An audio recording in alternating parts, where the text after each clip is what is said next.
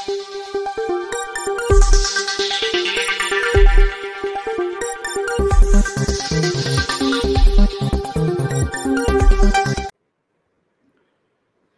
राम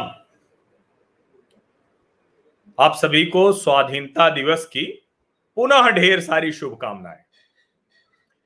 आप जम्मू कश्मीर से ढेर सारी सुंदर तस्वीरें देख रहे हो लेकिन मैं जो आपको जम्मू कश्मीर में हुए बदलाव की कहानी दिखाने जा रहा हूँ, वो भी उनके मुँह से।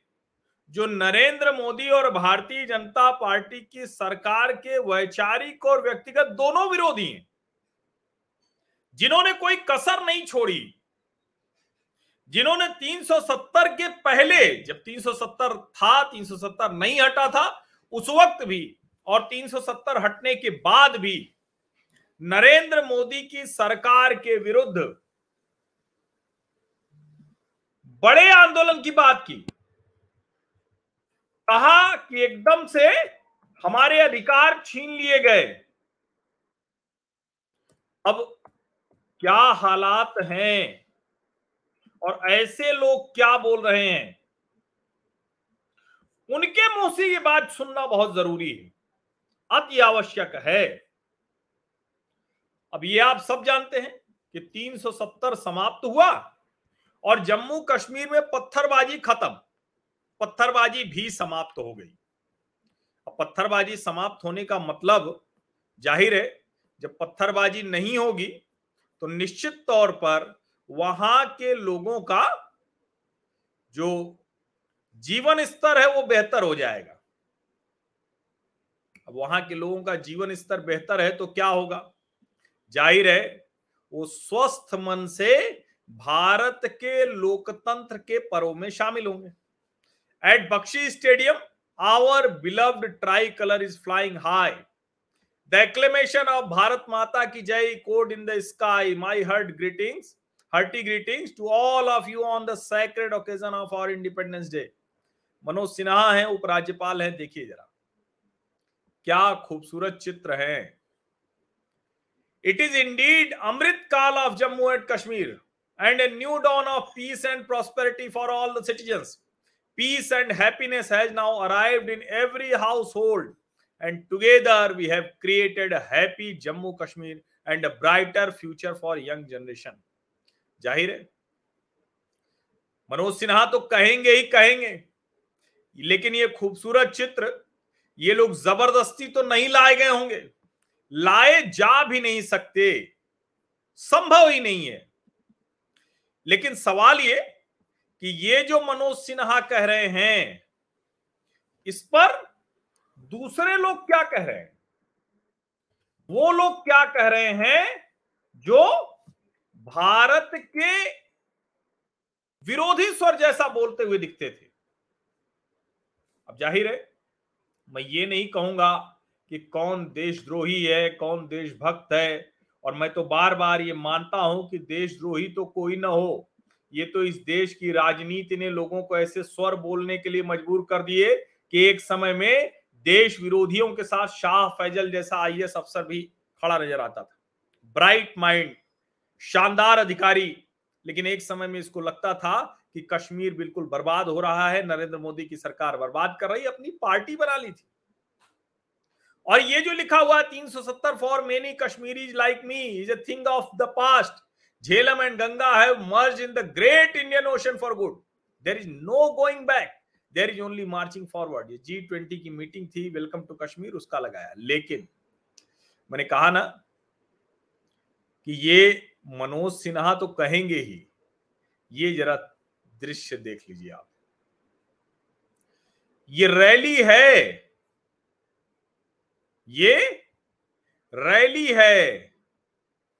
कल्पना कीजिए, इस रैली को आप देखिए और सोचिए कि जम्मू कश्मीर के लोगों को किन लोगों ने इस तरह से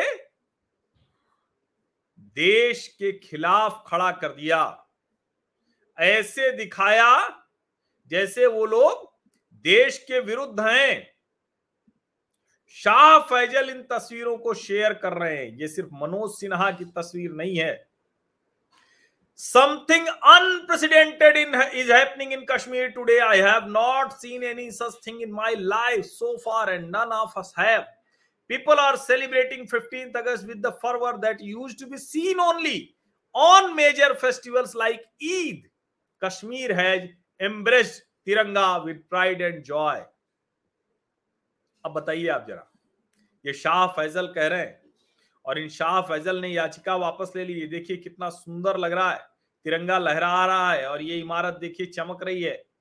लाल चौक बिल्कुल चमक रहा है। क्या सुंदर दृश्य है। ये है कश्मीर। ये है कश्मीर, जो कश्मीर हमारे माथे का श्रृंगार है। जो कश्मीर हमारा, हमारी पहचान है। लेकिन जरा देखिए, ये सिर्फ़ इन्हीं लोगों की बात नहीं है। वो लोग भी जिनके घर परिवार वाले कहते थे कि कश्मीर में कोई तिरंगा उठाने वाला नहीं मिलेगा, ये उमर अब्दुल्ला है। बख्शी स्टेडियम के बाहर लंबी कतार लगी है, ये एजेंसी ने लिखा long queues of people were seen outside Bakshi stadium in Srinagar as people arrived in large number to participate in independence day celebration today तो उमर अब्दुल्ला कह रहे हैं excellent so when can these same people expect to be queuing outside polling booth for assembly elections बिल्कुल होंगे अब्दुल्ला साहब। और वो नहीं होगा जो आप सोच रहे हैं। ऐसी स्थिति नहीं आएगी जो आप सोच रहे हैं। आपको मैं वो स्थिति दिखा ज़रूर देता हूँ, दिखाना ज़रूरी है। ये जब आपके पिताजी 2019 में यहाँ से सांसद बने थे तो कितना प्रतिशत मत पड़ा था? मात्र तेरह प्रतिशत voter turnout in Srinagar seat in May 2019 सिर्फ़ तेरह प्रतिशत। आप जरा सोचिए, ये हाल करके रखा था आप लोगों ने। और अब निश्चित तौर पर जो मनोज सिन्हा कह रहे हैं कि पत्थरबाज पैदा नहीं होते, वो तैयार किए जाते हैं। लेकिन अब मैं आपको जो दिखाने जा रहा हूँ, यकीन मानिए, आप कल्पना नहीं कर सकते हैं। जो मैं आपको दिखाने जा रहा हूँ, ये बेहद ज़रूरी है। इसको देखिए और समझिए कैसे देश को एक तरह से कहे कि गलत तरीके से दिखाया जा रहा था। एक ऐसी कोशिश की जा रही थी कि देश बहुत खराब स्थिति में है।